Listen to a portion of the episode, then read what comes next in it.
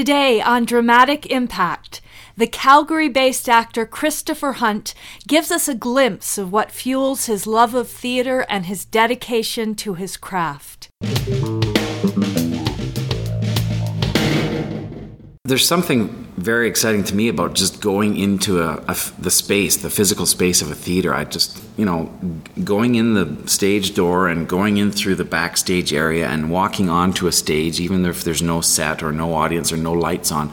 It's kind of a sacred, weird thing that we do, and uh, I really like the ritual of it. Hello, and welcome to episode two of Dramatic Impact. This is a podcast from Theatre Alberta, and I'm your host, Elaine Elrod. In this podcast, we present voices and ideas from the Alberta theatre community. In this episode and in the next three episodes, I'll be presenting four short interviews that I recorded with four different theatre artists. These artists were all instructors at the 2007 PlayWorks Ink conference that took place in Calgary this past November. PlayWorks Ink is Alberta's provincial theatre conference and is co presented by Theatre Alberta and Alberta Playwrights Network. Chris Hunt, who we'll be hearing from today, has a BFA from the University of Calgary and has been a professional actor for over 20 years. When I was in Calgary in November for PlayWorks Ink 2007, he was appearing as the lead in the play Still Desire You at Alberta Theatre Projects, also known as ATP. Other recent credits for Chris include Sitting on Paradise for ATP, Go Back for Murder at Vertigo Theatre, Glorious, which was produced both for Theatre Calgary and for CanStage in Toronto, and Oleanna for Ground Zero Theatre. Chris has won three Betty Mitchell Awards in Calgary for his work as an actor, and at least one reviewer has called him one of Calgary's most beloved actors. When I saw him on stage in Still Desire You, I understood why. He's the kind of quiet actor you hear about who's very unassuming in person, but who completely transforms himself and mesmerizes you with his stage presence. He really is a master of his craft, so I recommend that you pay close attention to what he has to say. I was one of the participants in the workshop on acting skills that Chris taught at PlayWorks Ink in Calgary, so I got the chance to get to know him just a bit before our interview. I spoke to him at the end of the first day of our two day workshop. So, welcome. Thank you. I'm really happy that you could join me for this interview. I know you have a really busy schedule at the conference. Well, it's uh, feast or famine, like most actors. The have a weekend where you have lots of things going on and shows, and that's one of them for me. Okay.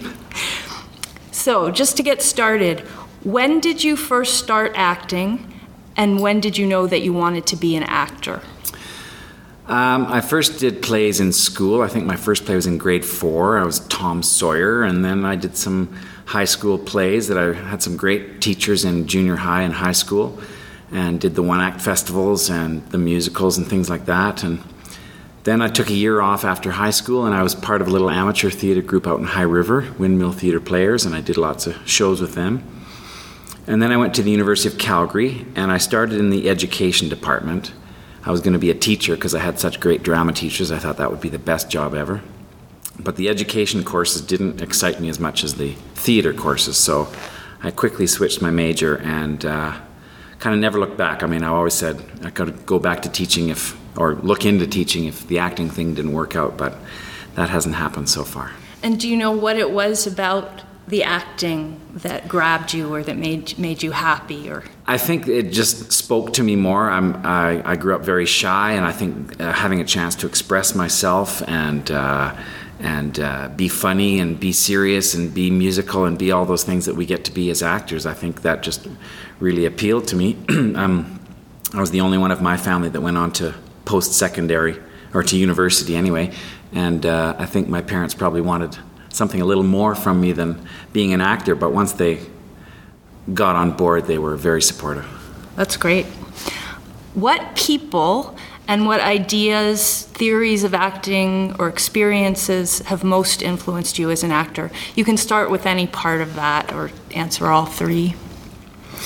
Um, well, I my time at University of Calgary really uh, was a grab bag of different types of instruction. I had some great instructors who all had very specific ways of working and some of my fellow students didn't really know how to do that. They would follow one instructor's way and they thought the others were not the way to go. And I really thought it was important to pick and choose different things from different people's approaches. And so, you know, I got to really explore the method acting uh, Uta Hagen land with uh, one of my instructors and, and do some improv with another one and do some, you know, style stuff with another one. So it, it all you know, went into my my bag of tricks in terms of, I think, letting me be available for more roles out there in the real world. I think you can limit yourself if you focus too narrowly on one one idea. Okay. So, other than the reason why you yourself became an actor, is there something about theater as an art form that most excites you or that you're most passionate about?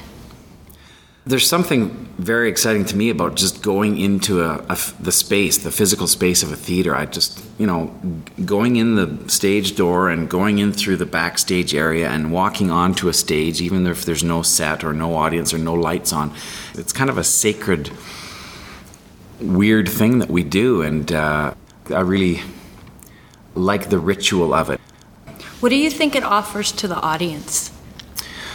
Well, I've been to so many plays over the years that I'm probably a more jaded audience member than most. But I, I'm, uh, I'm, you know, there's people talk about the audience aging now, and there's hard to get the younger people in, and theater's a dying art form, and you know, I think it's always been that way. It appeals to a very small section of the population, but people who love theater it's like people who love music or people who love sports or people who love books or what if if they are into that then they'll come to see anything you know uh-huh. like the fringe festivals or the new plays or the classics or you know the stupid british farces or whatever they you know people who love theater it's it's a bunch of people sitting in a room together that you know, it's not like watching a video. It's not like listening to a concert. It's it's very interactive, and even in the dramas and the comedies and the musicals, that that sense of we're all here in the room together, and yeah. this it, tonight's special. It's not going to happen like this tomorrow night, or it didn't happen like this last night. It's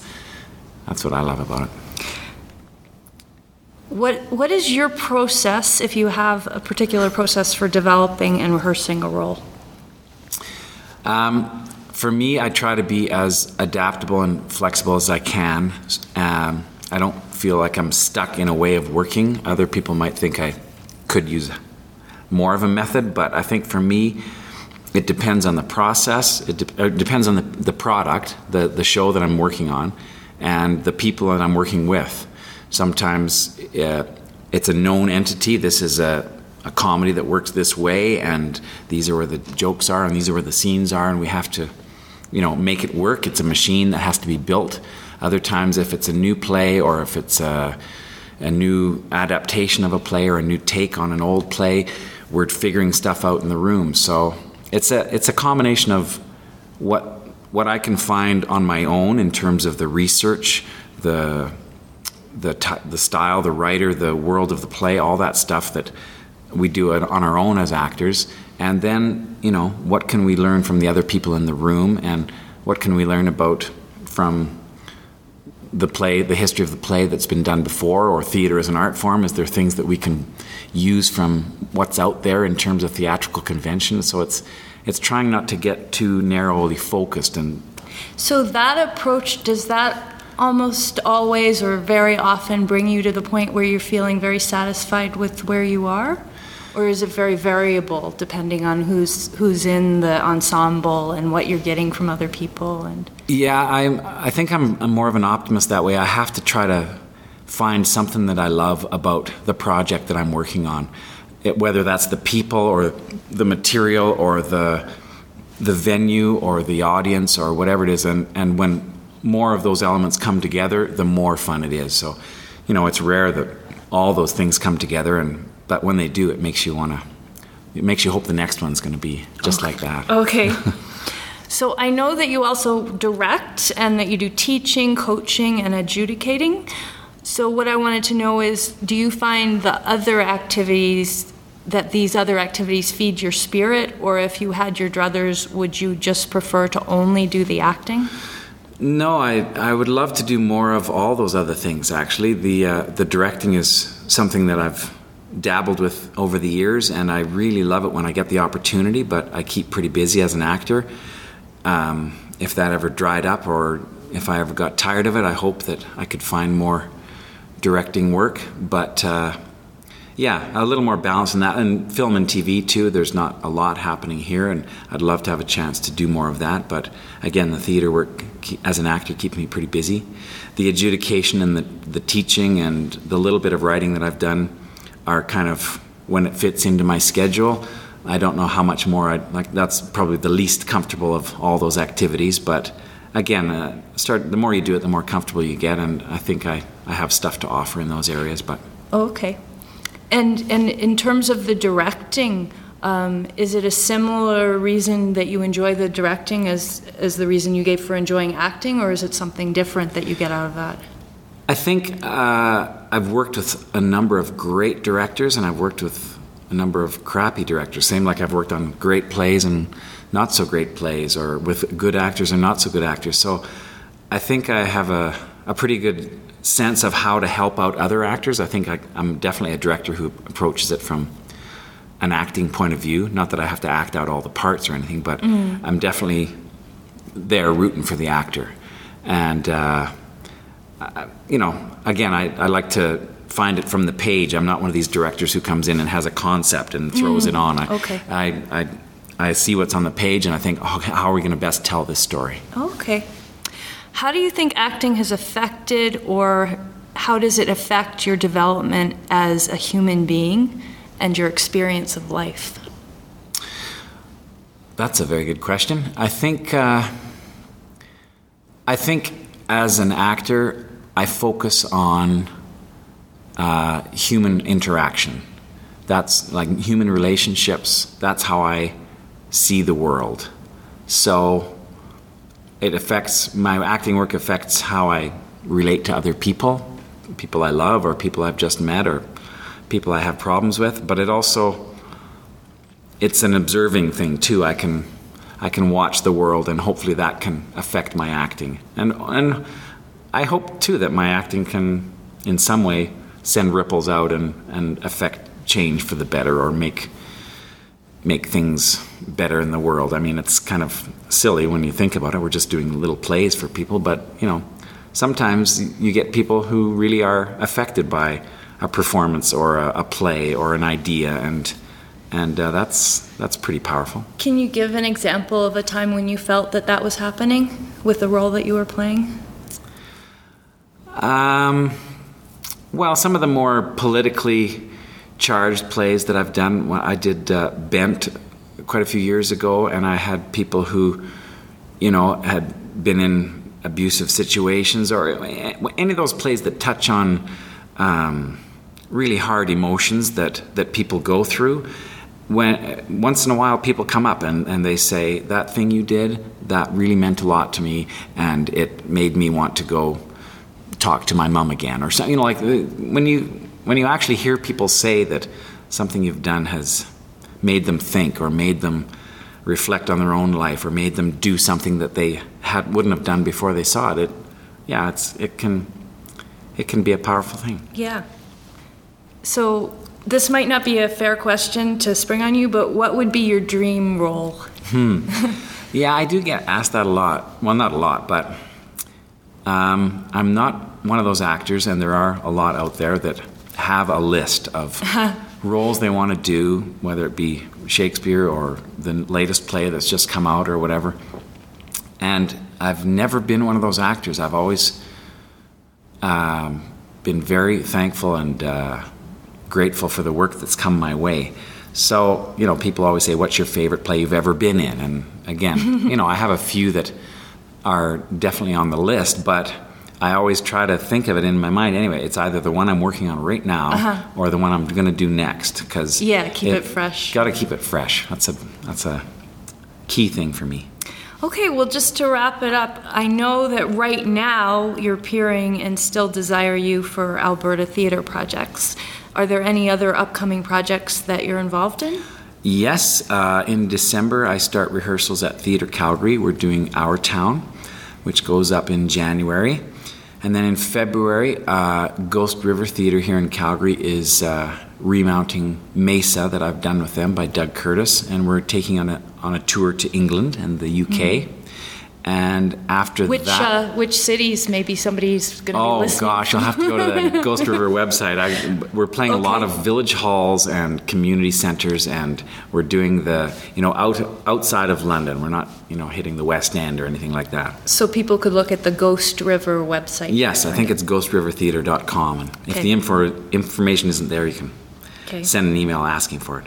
Um, and then in uh, the spring after that, April May, I'll be doing Half Life uh, at ATP again to finish my season.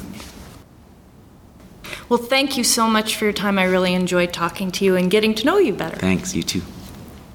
Thanks for listening.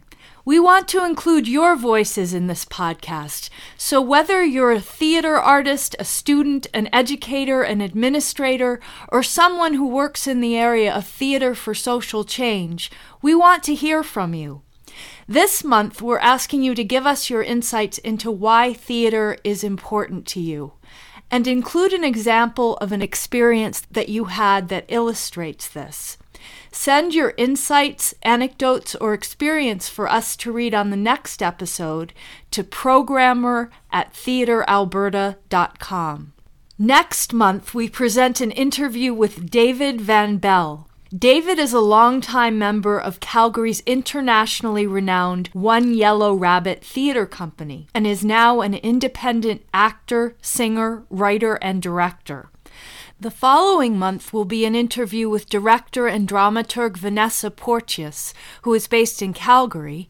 And then the last in the series of interviews from PlayWorks Ink 2007 will be with Trina Davies, a playwright who is from Edmonton and now based in Vancouver. The music on Dramatic Impact is composed and performed by Aaron Sabarin and edited by Mike Sabarin. If you want more information about this episode or about Theatre Alberta, you can visit our website at www.theatrealberta.com. Just click on the Dramatic Impact icon on the homepage. That'll take you to our Dramatic Impact blog page where you can read about each episode as it becomes available.